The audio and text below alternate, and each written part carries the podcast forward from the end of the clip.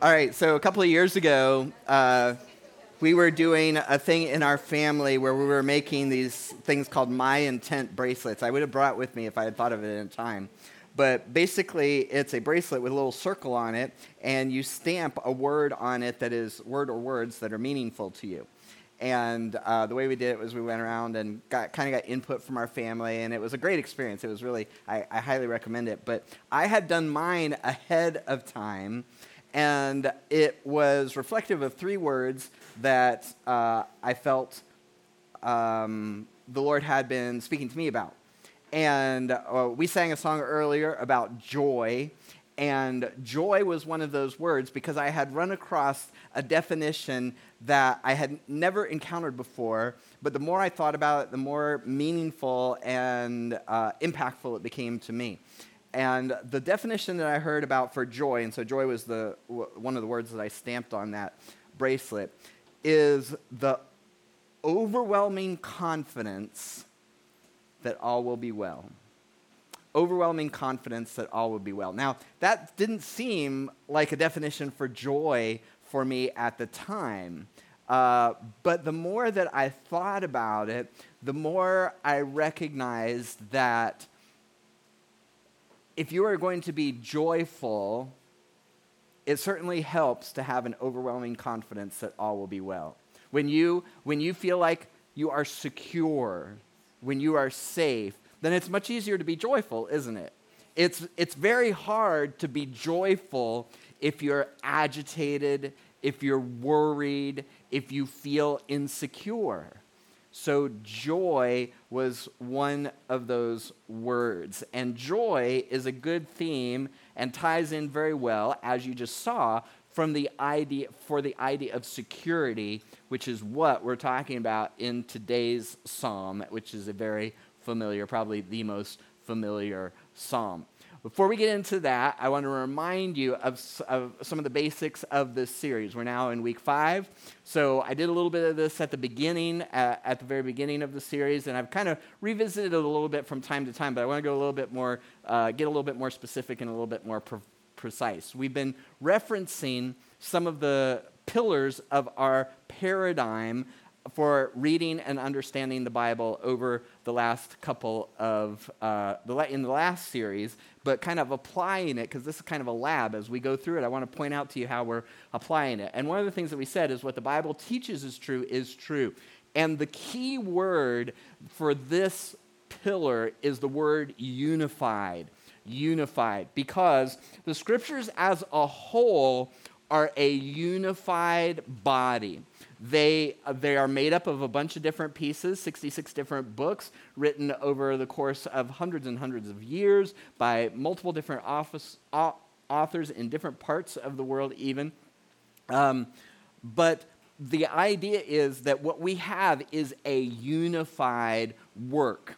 So when you go to interpret a particular part of the Bible, you have to take that into account that it is a unified work. You can't just pull out a verse or sometimes even a particular chapter and, and draw a biblical conclusion without taking into account. I mean, you might get it right from just looking at that particular verse or that particular chapter, but you have to put it in the context of the whole of Scripture because the whole of Scripture is a unified work. And therefore, what the Bible teaches is true, is true. And then we said that the, the Psalms are true to feeling. And when I say that the Psalms are true to feeling, I'm not putting that in contrast to what the Bible teaches is true is true. The Psalms are a part of the Bible, and so what the Psalms teaches is true is true, and the Psalms are true to feeling. What I mean by that is that you're going to, and, and how you pull this together with unified is that you're going to encounter certain expressions of feeling and emotion in the Psalms that, taken in and of themselves, aren't really what the Bible teaches. Like when we've looked at how, uh, you know, there's the famous and, and horrific example of the person say, you know who are the really blessed people? the people that get to kill other the, our enemies' infants the way that they killed our infants. Now, does the Bible teach that's the ultimate in blessing? No, the Bible does not teach that. But in the Psalms, you see someone expressing that because that's how they truly felt at the time. And sometimes, often in fact, we've seen this in the, in the Psalms that we've looked at, you see somebody expressing something like we looked at the one where it says, you know, I, I can't believe the, it, the, the people that are really peaceful, the people that have shalom, they're the wicked people. Now, at the end of the psalm, the guy comes around, the author comes around and says, you know, uh, that, that's, that's not actually the way it is. That's how I was feeling at the time when I looked around and I saw people who were far from God, throwing off all constraints, and they're the ones that are, are rich and happy and prosperous. Then it kind of caused me to shake. My feet almost slipped, he said. But does that psalm teach that the shalom of the wicked is, is great? No, no but that's how they felt at the time. So that's where I get the idea that the Psalms are a permission to be real. I had a very frustrating experience earlier in this week, and I was thinking about what I've been teaching you guys, and just in the context of praying through how I was really feeling and being honest with the Lord about it, that process helped me to come around and get His perspective on things. But I think sometimes, because we feel the pressure to always sanitize how we're feeling and sanitize our prayers and only say the things that we think God will approve of, sometimes we don't go through that process that we see in the Psalms of working through our emotions and being honest with God. And that's why I say that what the Bible teaches is true is true, and the Psalms are true to feeling, but you got to look at it in context because as we saw in pillar number six, context is king. You have to take into account everything contextually. And that's what we see in the Psalms. So today, we're talking about what it means to be secure. And the question that we're asking is how can I have peace in a dangerous and difficult world? In a dangerous and difficult world. Because there are things that are going to be thrown at you every day, every week, every month, just because you're alive in this world that, are, that make things dangerous and difficult. You're going to encounter those kinds of things. And yet, it's possible, according to what the Bible teaches, to experience peace and the kind of peace that we're talking about is not the peace that you have that's easy when everything is going well, when everything is going smoothly, when you're healthy and wealthy and wise and everything is just moving along as you would like it to be. But what kind of peace is available to you? When you are in danger, when there are things you're worried about and they're legitimate worries, what kind of peace can you have when you are struggling, when there's difficulty, when there are challenges in your life? Is it possible to have that overwhelming sense that all will be well when not everything is well? And Jesus talked about this. Uh, one of my favorite verses, John 14, 1, says, Don't let your hearts be troubled. I heard another pastor describe this as soul agitation, and I really liked that, that idea. It's like there's some times where you just, your soul is agitated. You know, you're, you're, you encounter a difficult person, you watch the news, you uh, have something that just didn't go your way at work you're uh, faced with an unfair situation, your, your heart, your soul gets agitated. And what Jesus is saying is, you don't have to be in that state. And what is the antidote for soul agitation, for being troubled, for your hearts being troubled? It is trust. He says, trust in God and trust also in me. So today, what we're really talking about is the idea of needs. That what do you need in order to be safe and secure? What do you need so that your heart can be at peace, so that you can have joy, the overwhelming confidence that all will be well? And in this psalm, the psalmist is giving his testimony. He's telling his story. Sometimes being true to feelings is, is not pretty. Sometimes we see in the Psalms people telling their stories about how good God is and all the blessings that come from being a part of his family. Or in this case, the metaphor used is that of a flock and a shepherd. And so the theme of this psalm is this that Jesus' flock lacks not. Jesus' flock lacks not. If you are a part of the family of God, if Jesus is your shepherd, you need no thing. You, all of your needs are going to be taken care of. And so at the end, as we practically apply this, what we're going to do is we're going to encourage one another to take our cue from the shepherd, and there are two aspects of that. Uh, one, reflecting the shepherd to others, and one is receiving what it means to have the Lord as your shepherd.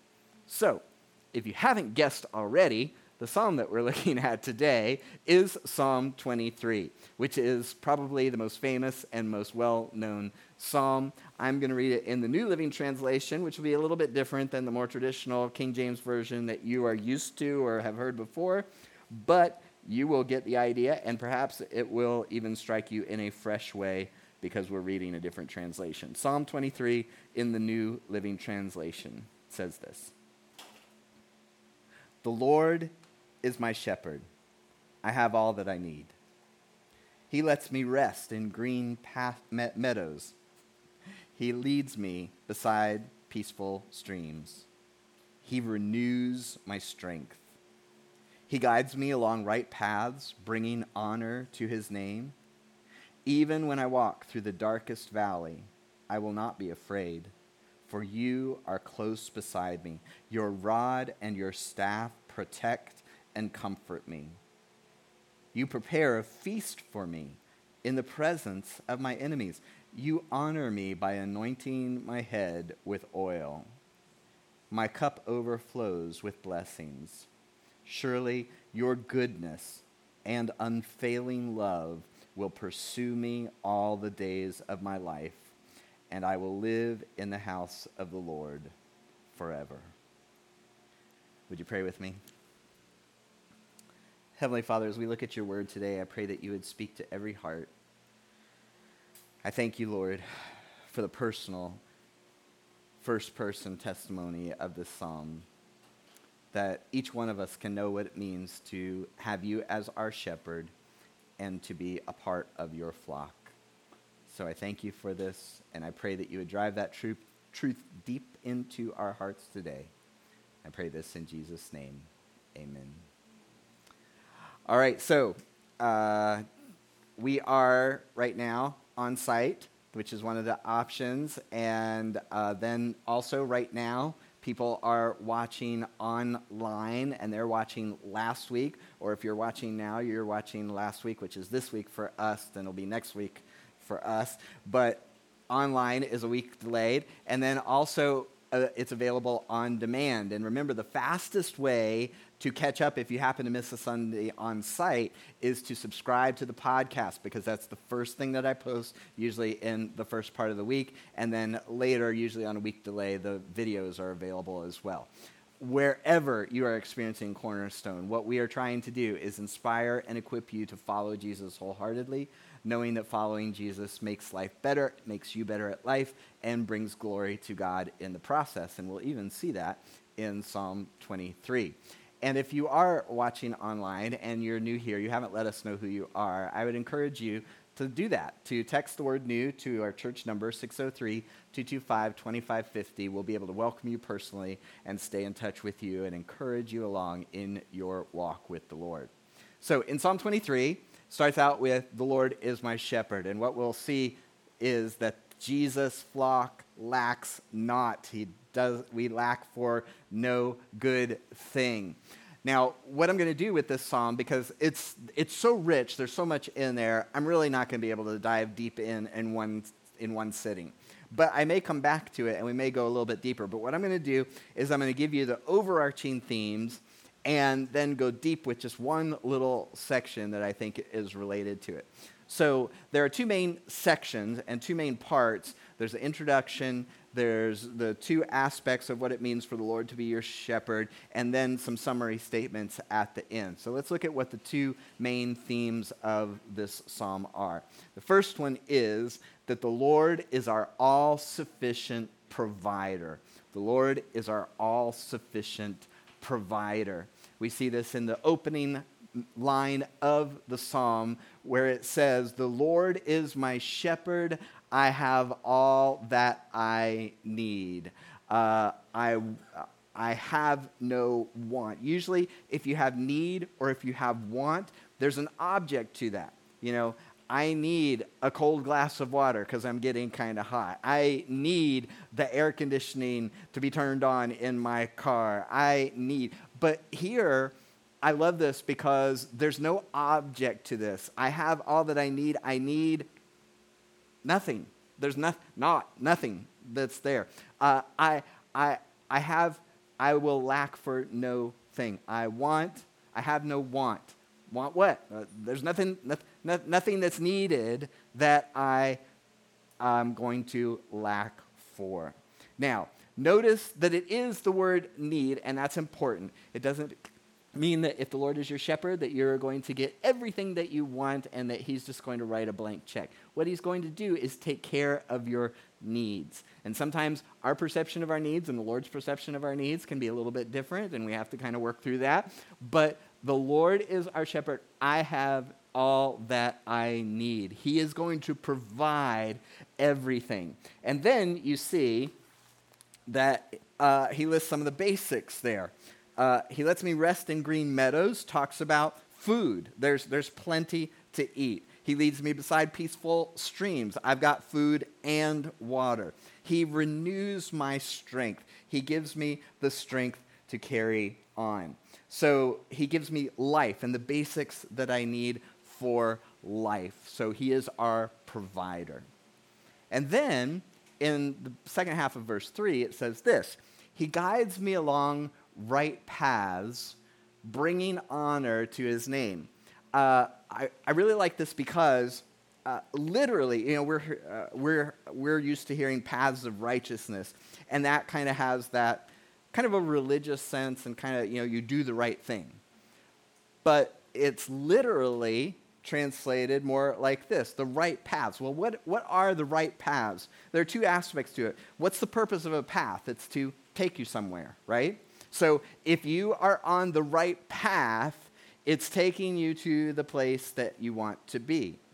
And there's also that religious, ethical component to it that the Lord is going to lead you along the right path. You're not going to stray into the wrong path that's going to take you to a place that you don't want to go or that is immoral or unhealthy or whatever you want to say. So you can see how he's saying if you're following the Lord, and Jesus said, as we'll see later, I'm the good shepherd, my sheep hear my voice. He leads us by calling us along the right path. So it's almost like following Jesus makes life better and makes you better at life and brings glory to God in the process. As you are following Him, it brings glory and honor to Him. So, first main theme in the first main section the Lord is my shepherd. Summary statement I have all that I need. I'm not, I'm not going to go without because Jesus' flock, flock lacks not. Second main theme the Lord is our ever present protector. It's dangerous to be a sheep. There are all kinds of dangers. And what we see here is that in the dangerous and difficult life of a sheep, because the shepherd is there, they're protected.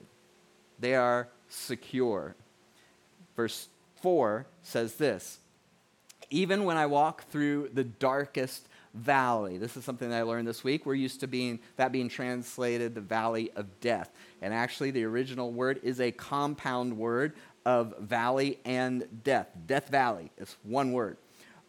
But uh, it can be interpreted literally, and that's fine. But also, it's possible to interpret it as this compound word is just trying to intensify it. And so most modern translations do something like this the darkest, deepest valley.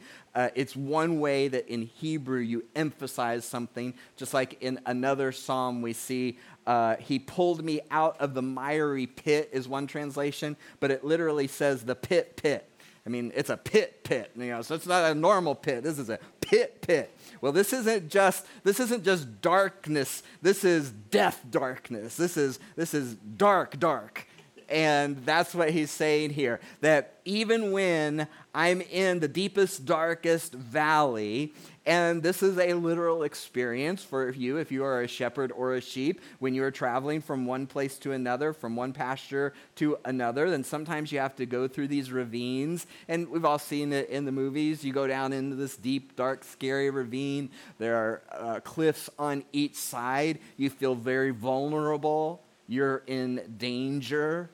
And he's saying, when you are feeling that, when you are in those vulnerable places, even when I walk through the dark, dark, deep death valley, I will not be afraid. I don't have to fear. But why? There are, da- there are dangers all around. You don't know what's hiding in the shadows. You don't know what's going to happen with your next step. But you don't have to be afraid. I'm not afraid, the testimony is. Why? For you are close beside me. You are close beside me. So, those are the main themes that if the Lord is your shepherd, then he is going to be protecting you, he's providing for you. And I said I would go a little bit deeper with this second aspect of the protection. In verse 5, very next verse, it says, You prepare a feast for me in the presence of my enemies. We're more familiar with uh, another translation probably that, that you prepare a table for me in the presence of my enemies. Now, because of our mindset and our experience, I know for me, when I think about that, I think of a, a literal table. Uh, you know, what do you do on a table? You eat. You, you're, you're provided with food.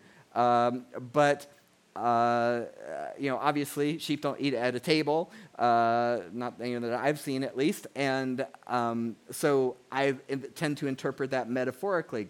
God, provides a, a, feast, the shepherd provides a feast, but he's not putting it on a table. But perhaps it is on a table.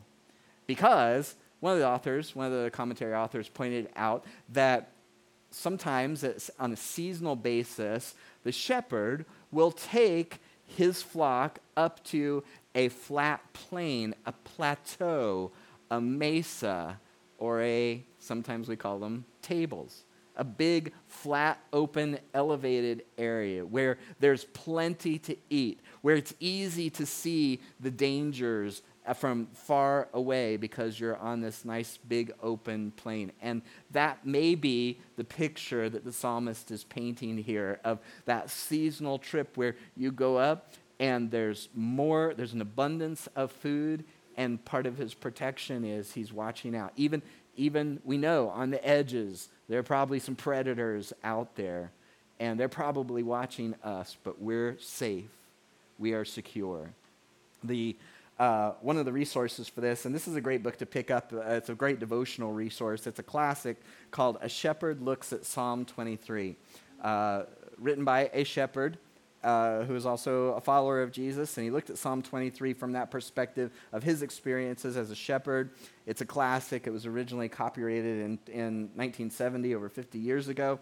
But in this particular chapter where he's talking about this, he's saying that the shepherd will go before and because sheep, or especially lambs, are kind of like babies, you know, they put everything in their mouth, he'll go ahead and he'll look over, and if there's anything that's unsafe for them to eat, he'll, he'll gather that up and clear it out. So he's preparing the table. He's preparing the land for them. And he's always going to be on the lookout for enemies because uh, wherever they go, they're in constant danger. Sheep are pretty much helpless against some of those dangers. And so he's looking out for them. He's pro- he's providing for them. He's putting, putting the food before them. He's protecting them, making sure that they don't eat anything they're not supposed to eat and they're not in danger. And uh, so there's are those two main themes. And Jesus, flock, lacks for naught. We, there, if, you, if the Lord is your shepherd, you have need of no thing. And the, the thing that I want to go a little bit deeper in is this idea found in the, in the second verse that the Lord provides rest for his people. The Lord provides rest for his people. In the first half of verse 2, in the New Living Translation, it's translated like this He lets me rest in green meadows. A lot of other translations, and probably the more familiar one that you're uh, used to, is kind of like the Christian Standard Bible, New American Standard Bible, both translate it like this He lets me lie down in green pastures. He lets me lie down in green pastures. And this was the thing that the shepherd who was looking at Psalm 23 went a little bit deeper in, and I'm going to just take you on the journey that he took me on. I thought this was, was really cool. Um, have you ever yeah, think of you know uh, your traditional picture of a sheep or a flock of sheep. Did you ever think about the fact you usually don't see them lying down? I mean, I, you know, you think of a cat or a dog; they're always, you know, resting, lying down somewhere. I, you, you, don't think of a sheep, you know, lying down. You know, just a whole bunch of sheep out in the pasture lying down. Well, there's a reason for that. there's actually a bunch of reasons, and this is what uh, what Phillip Keller says in his book. Because of their very makeup, just because of who sheep are, it's almost impossible for them to be made to lie down unless four requirements are met. These, these are the basics. You have to do these, these four things before a sheep feels like it can lie down. There must be a de- def- definite sense of freedom from fear, tension, aggravations, and hunger. Now, let me, let me kind of tell you a little bit about what he says about this. Now, number one, fear. Because sheep are sheep, you know, they're not exactly light on their feet, they're not exactly the smartest animal, they're not exactly the fastest animal. So if there's a predator going to come after them, they can't be lying down. They don't have time to get up and get away. They got to always be ready to get away. And so, as a result, they're not able to be made to lie down unless they have a complete, absolute sense of security, or as he puts it, a definite sense of freedom from fear.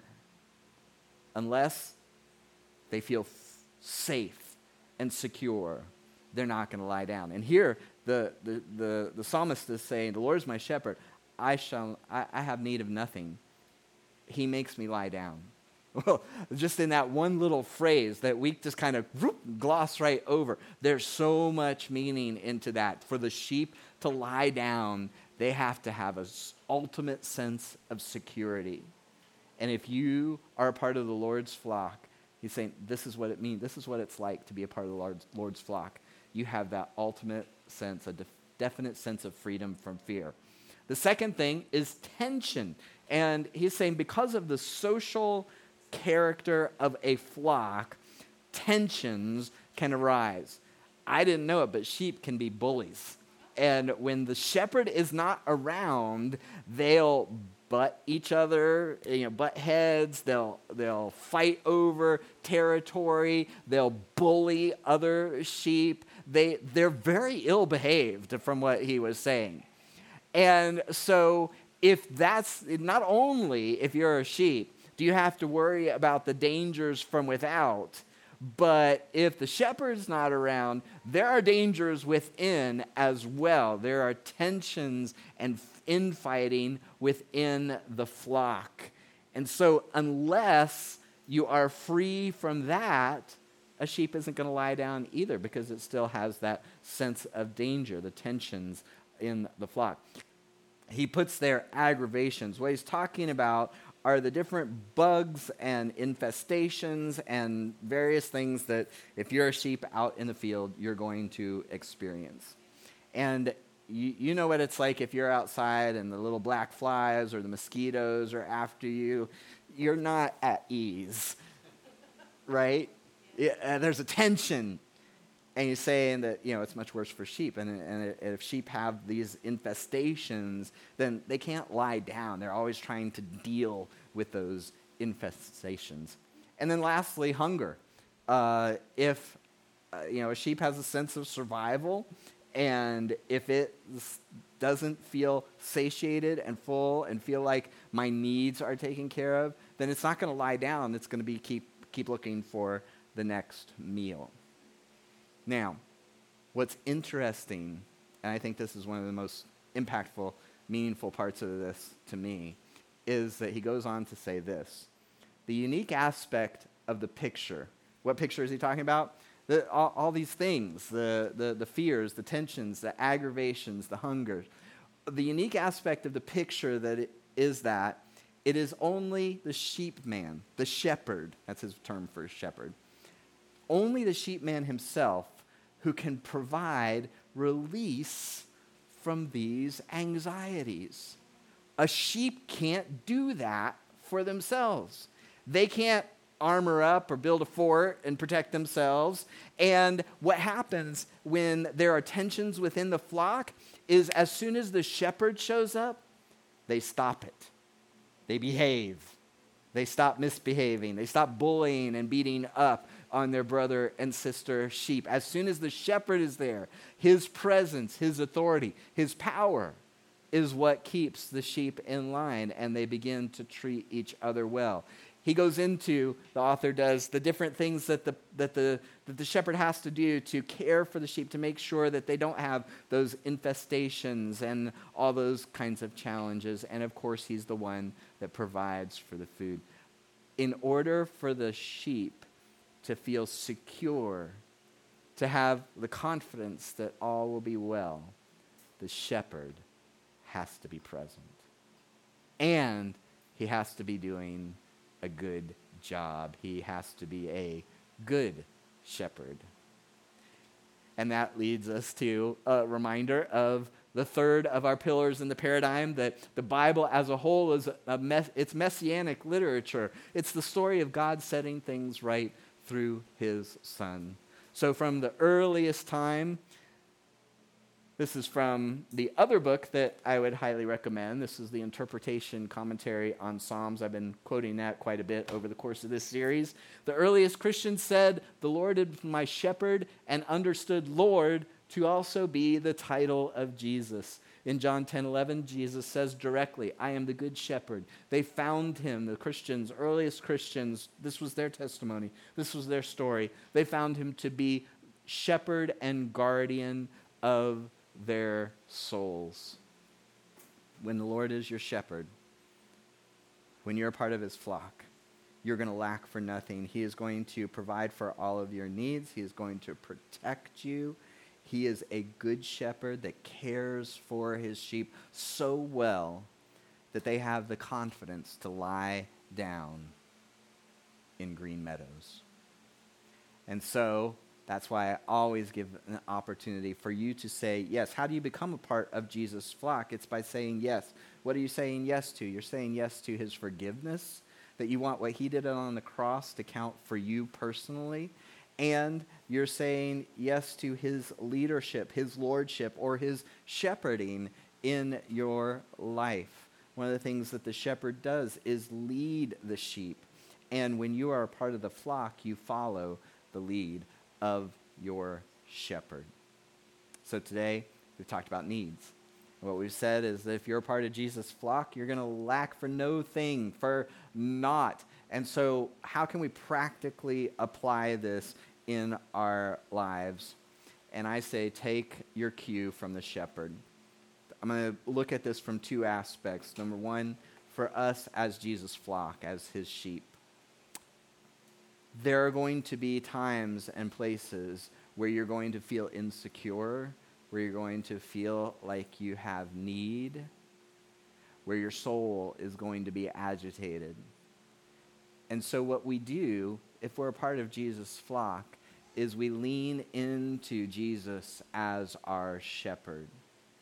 that we can bring to Him the needs that we have. And we can have that ultimate confidence that the needs will be met, that we will be protected however He sees fit, and that all will be well. Now, does that mean that every want, this is where the unified idea, what the Bible teaches is true, is true? This is a very personalized testimony saying, this is what it's like to, to follow the Lord. Does that mean that everything I want is going to be mine? Everything that I consider a need, He's going to provide? Of course not. Does it mean that there aren't going to be times where uh, that security will be transgressed, where uh, there are times where you're going to feel unsafe. Well, yeah, there probably are going to be those times, but ultimately, you are secure. Ultimately, you are secure in the Lord. And whatever happens to you, you ha- can have the confidence that in the end, all will be well. That doesn't mean right, right now, in every single circumstance, is just going along swimmingly follow Jesus, your life is just a bed of roses. It does not mean that. That's why we have to look at it from the whole of Scripture. But the psalmist is saying, look, this is, this is what it's like. This is what it feels like. And I love the way he ends it. You think about sheep being in danger. They're always being chased down by wolves or cougars or whatever the case may be, whatever particular danger. And in the end, he says, Surely what's going to chase me down because I'm part of God's flock is goodness. Surely goodness and mercy will follow me, chase me down for the rest of my life. So that's part of it, is to lean into Jesus as your shepherd. But also, from the earliest days, especially in this culture, in this time period, the idea of a shepherd was translated to a leader, a king, or a god. And so we translate what Jesus is like, what God is like, what the Lord is like, and then we can use that as a cue for what it means to be a shepherd, a leader, a pastor, whatever position of authority or power you have. Here's the way uh, James Mays talks about it in the interpretation commentary. The primary duties of a shepherd's vocation were provision and protection. That's what we've been talking about for the flock. The sheep, shepherd pastor, pastured the flock, he, he feeds them. He led them in the right way when they had to move. He is leading. So there's feeding, there's leading. He fended off predators, he protected them. Pastoral activities described in the psalm and I take the word pastoral to have a dual meaning pastoral, as in the sense of a literal shepherd, but also pastoral in the sense of pastoring or leading. The number one, I think, probably picture of pastoring, of leading in the Bible is the idea of a pastor. And what does a pastor do? He feeds, he leads, he protects. You whether you realize it or not, probably have some kind of pastoral role. Any place where you're in authority, it's God's authority that He has loaned to you for the benefit of those under your authority. If you have power over someone, it's so that you can reflect Jesus, the Good Shepherd, to those who are a part of your flock, your family, your class, your coworkers, your employees. Are you feeding them? Are you leading them? Are you protecting them? How can you reflect the Good Shepherd to your flock? So let's pray together. Heavenly Father, thank you. Thank you for being the Good Shepherd. Thank you that you provide for us, you protect us, you lead us. And Lord, I pray that you would help each one of us to take our cue from you, to lean into you as a shepherd, to acknowledge you, to make sure that we're saying yes to you, that we are a part of your flock, not leave that as an open question. And then as we are a part of your flock, to, to take advantage of that, to, to put our trust in you so that our souls can experience the peace, the shalom, the joy that comes from that. And I pray, Lord, that as we think about the people that we have responsibility for, that you would help us to reflect you accurately to them, to be good under shepherds to the people that you have placed in our lives and under our authority. We thank you for this. We pray this in Jesus' name. And everyone said, Amen. Amen. So take a minute, gather up, combine your tables if you needed to, go over the talk it over questions, and you can be released uh, at your tables when you are done. Thank you.